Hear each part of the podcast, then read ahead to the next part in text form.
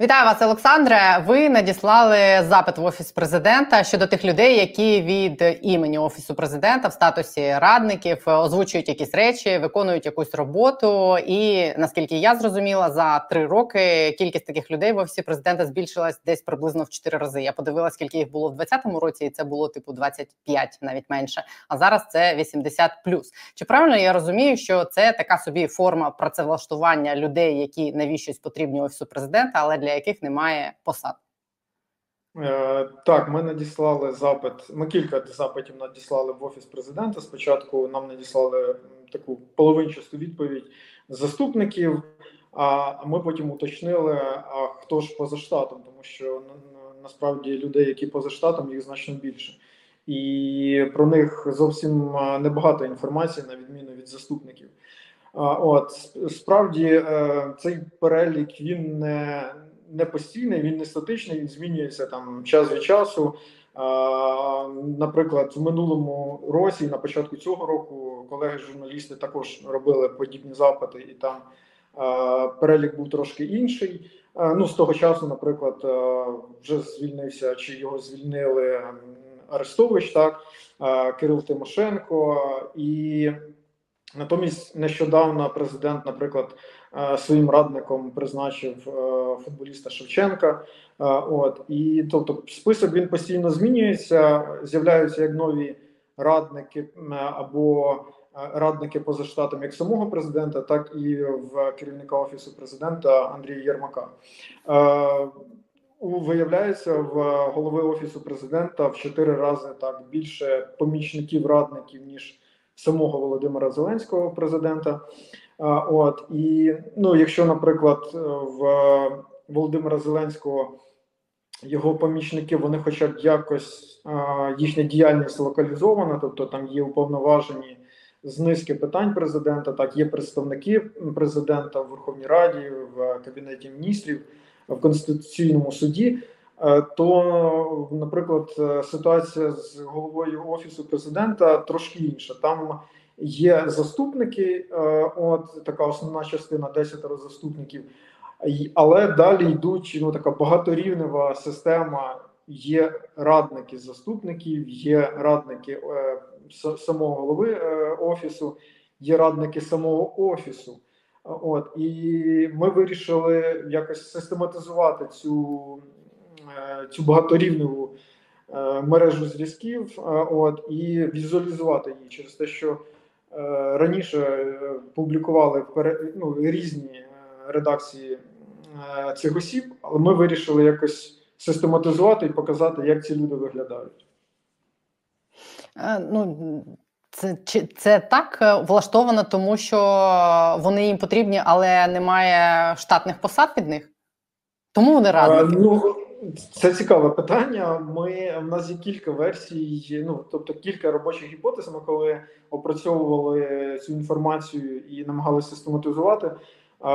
Кілька гіпотез, які ми для себе вибудовували. Ну, якось так виходить, що частина людей, які системно працюють в офісі, вони системно потрапляють в якісь скандали, є фігурантами. Е, журналістських розслідувань, вони, як правило, в статусі позаштатних радників. Е, от, е, скажімо, люди, які в статусі заступників, там також є звичайно і Олег Татаров, і і Смирнов. От, але останнім часом все таки більше фігурують позаштатні радники. От і чому саме вони не мають якогось законодавчо визначеного от е, свого статусу, ну важко сказати. Можливо, знову ж таки це гіпотеза. Ми можемо припустити, що е, ну, все-таки законодавчо визначена посада, вона передбачає якісь повноваження, відповідальність. От, а є от люди, які, ну, наприклад, е, радник офісу президента, як, наприклад, був Арестович за нього, за його слова, за його дії вчинки, ну хто несе відповідальність? Це якийсь абстрактний офіс. Так, інша справа, коли це твій заступник і виникають якісь е, скандальні питання, то тоді його керівник має також нести відповідальність. А коли це особа без е, керівника, так просто така е, позаштатна позаштатний радник всього офісу, то от власне і відповідати немає кому. Ну таких так, от ми бачимо інфографіку, на якій восьмеро станом на зараз позаштатних радників всього офісу. Перед тим був і Олексій Арестович в цьому числі. Якщо говорити про законодавчу визначеність, то загалом діяльність офісу президента вона регулюється е, указом президента. Так є положення про офіс президента. Там визначено перелік осіб, які входять в керівництво офісу. Е, є заступник, е, є голова, є перший помічник. Що також важливо, перший помічник президента мається на увазі. От але водночас і цікаво, наприклад, ну що стосується першого помічника президента. Е, все-таки чим ця людина займалася 5 років на своїй посаді? Чи ну ми бачимо е, пана Шефіра постійно він з'являється на якихось офіційних заходах в парламенті, коли відбуваються важливі голосування, е, на інших публічних заходах офісу президента, але що саме за що саме відповідає він, і чи буде якась ну, звітність, так що ми дізнаємося, що конкретно за 5 років він зробив. Ну, поки що ну, невідомо так. От Тому з одного боку е, є 10 осіб, які є в окремому розділі на сайті президента України. Е, ми можемо ознайомитись з коротким е, короткою біографічною довідкою про них в окремих з них є навіть фотографії. Але це не вичерпний перелік, тобто це лише 10 е, осіб, плюс там прес-секретар президента, керівниця апарату, ось і перший помічник. А всі інші десятки людей, які станом на зараз працюють так чи інакше в офісі президента, їх немає. От і є взагалі курйозна ситуація. Вона е, пов'язана зрадником заступника голови офісу президента е, це Ігор Богуцький, і е, ми достеменно невідомо е, нам невідомо, чи це та ж сама людина. Але якщо шукати інформацію про цю людину, то в відкритих джерелах зазначено, що ця людина померла в 2019 році. Це ось Він цей був... на цьому графіку, да? Ось, так, під знаком так. питання.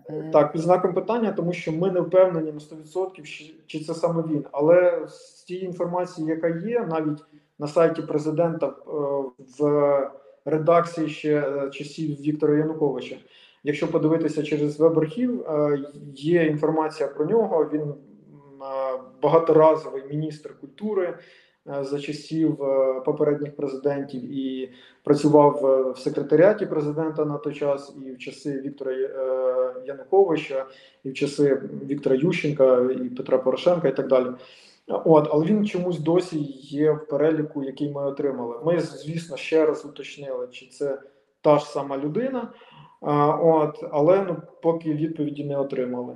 От і на наш погляд, якби це якби інформація на сайті президента була максимально повно висвітлена, так хто все-таки має посади в офісі президента і на якому рівні, ну таких питань було б значно менше, аби б їх не було, тому що будь-хто з журналістів з громадян. Може зайти на сайт президента і пересвідчитись, зрозуміти, чи, наприклад, Олексій Арестович він досі є в статусі, чи не е, його немає, чи його звільнили, щоб не було жодних спекуляцій. Ну і тут е, мені здається, ще одне питання залишається таким нерозкритим. Це про те, чи отримують всі ці люди які, якусь грошову винагороду, тому що ну, типу, важко уявити, що вся оця величезна армія, яку ви показали на е, цій графіці, працює там на волонтерських засадах. Тим більше ті люди, які там реально працюють зранку до вечора, і для кого це є основна робота. Е, що свідомо про те, чи отримують вони гроші і звідки? Е, так, що цікаво, е, у відповіді, яку ми отримали, формулювання е, всіх всіх людей зроблено, що це посадові особи. От, Але за загальною якоюсь логікою, так ми припускаємо, що люди, які поза штатом, вони не входять в в офіційний штат, відповідно, вони б мали працювати на волонтерських засадах. Але ви справді праві, що значна частина цих людей поза штатом, ми їх регулярно бачимо в тій чи іншій мірі, що вони системно працюють в офісі. Теж там Дарина Зарівна, Сергій Лещенко, Михайло Подоляк, Дмитро Литвин і так далі. Це люди, які в, в офіційних делегаціях України за кордоном там перебувають. В той же час частина цих людей паралельно входить в наглядові ради різних е, державних підприємств. Ми також про це окремо зазначили. Е, це інша і дуже велика також тема. Е, детально потрібно ще її описувати. Хоча журналісти-розслідувачі також наші колеги вже писали про це неодноразово. Що радники Андрія Єрмака вони паралельно входять в наглядові ради. Крім того, крім наглядових рад, вони є членами різноманітних комісій, е, наприклад, з нагород, е, з е, громадянства, з помилування і так далі. Ну це звичайно може бути випадково, але ну ми розуміємо, що мабуть не зовсім так, що ці люди одночасно є працівниками офісу президента і або членами наглядових рад, або членами комісій важливих. Е, комісії. Ну, Це як Сергій Лещенко, і ще так, один так. приклад. Ви наводили в Укрнафті, по-моєму, хтось з офісу президента зараз є радником одночасно. Так. Це якась кузня кадрів там. Так, так, це такий. Е, виглядає так, що це такий кадровий резерв, який можна знаєте застосувати одночасно в різних е, на різних формаціях. Е, ну і ми б могли дізнатися, чи отримують вони офіційно усі ці люди зарплату в офісі президента, чи не отримують, якби е, ці люди мали подавати декларацію. Але так відбулось так. під час голосування за відновлення декларування, що саме їх під час голосування виключили з переліку людей, які мають подавати декларацію. Вам здається, що це було навмисно зроблено? Е, Так, е, коли розглядали законопроект про відновлення декларування, була правка номер 10, яка якраз стосувалася декларування цих осіб. Е, ну її не виключили, її не підтримали. Так ну тобто, тут звичайно е, парламентарі можуть розводити руками, і сказати: ну знаєте, не знайшли підтримку е, це рішення серед депутатів. Але мені здається, ну це моя суб'єктивна думка, що це був можливо. Я звісно не стверджую на 100%. Це таке було компромісне рішення. Швидше за все, коли ухвалювали цей цей законопроект під час цього голосування. Тобто, ми відкриваємо декларації, робимо їх публічними, і натомість ось ця частина посадовців позаштатних. Вони не будуть декларуватися. Хоча ну, справді е, справедливими були зауваження і депутатів від опозиції, і громадськості, які вимагали саме, щоб люди, які навіть є поза штатом, але які так чи інакше, чи напряму, чи опосередковано формують державну політику, е, представляють Україну на міжнародній арені, так роблять публічні заяви, які стосуються не лише внутрішньої політики України. Вони мали б декларуватися, щоб е, громадяни розуміли динаміку зміни їхніх статків. Е, от тому ця вимога була справедливою, але так, на жаль, вона провалилася, і правка номер 10 була не ухвалена. Ну, бо якщо ти маєш е, в такому статусі вплив, е, ти можеш бути гіпотетично такою точкою входу в офіс президента, і теоретично це може хтось зловживати і пропонувати тобі так. Чомусь допомогти в ухваленні якихось там рішень потрібних. В цьому сенс був би декларування. А як е, вам здається, як мало би бути, щоб це було по-нормальному, а не ось так? Е, ну на наш погляд, щонайменше мав би бути повний актуальний перелік е, оцих всіх людей на сайті на офіційному е, ресурсі. Так це е, аналогічна проблема, яку ми також неодноразово висвітлювали, яка стосується Верховної Ради, е, максимальної підзвітності відкритості е, державних інституцій.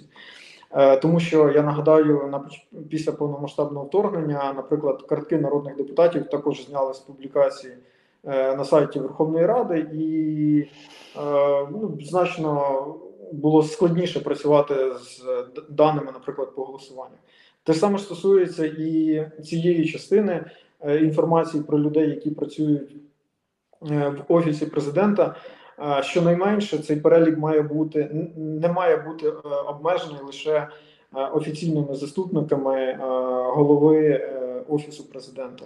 Мають бути максимальна повна інформація як про помічників уповноважених самого президента, так і його заступ... голови офісу. Крім того, має бути якась зрозуміла, і, хоча б логічна інструкція або якісь критерії, за яким принципом ці люди отримують ці посади, так тому що ну ми можемо звичайно припускати. Е, чому там призначили ту чи іншу е, особу на цю посаду? Е, от але ну це знову ж таки наші припущення. От але ну наприклад, от останнє призначення Андрія Шевченка радником президента. Так, ми розуміємо, що це всесвітньо відомий футболіст. Він амбасадор фонду Юнайтед 24 і і так далі. Але що він буде радити президенту на своїй посаді?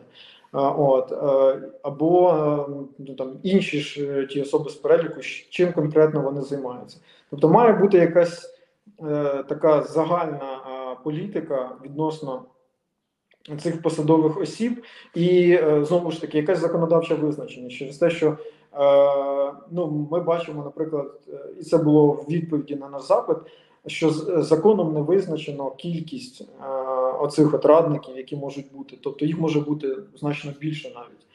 Е, все-таки має бути якась законодавча визначеність щодо їхньої е, сфери діяльності, повноважень, за що вони відповідають, за що ні, чи є якась їхня звітність і так далі. Бо зараз це просто ну, люди з посадами і все. Станом на зараз це якась така гібридна історія, як і сама організація офісу президента після того, як вони стали офісом і перестали бути адміністрацією. Там багато чого зламали, що досі не унормовано. Зокрема, і та історія, що заступники Андрія Єрмака не можуть бути фігурантами розслідувань набу, тому що вони не підпадають просто в категорію посадовців, якими набу так. займається. Там багато чого зламалося, багато чого треба ремонтувати. Мені здається, я дякую вам за те, що ви актуалізували цю тему і зібрали цю інформацію і показали це. Дякую вам, Олександр Саліженко. Був на є питання. Дякую.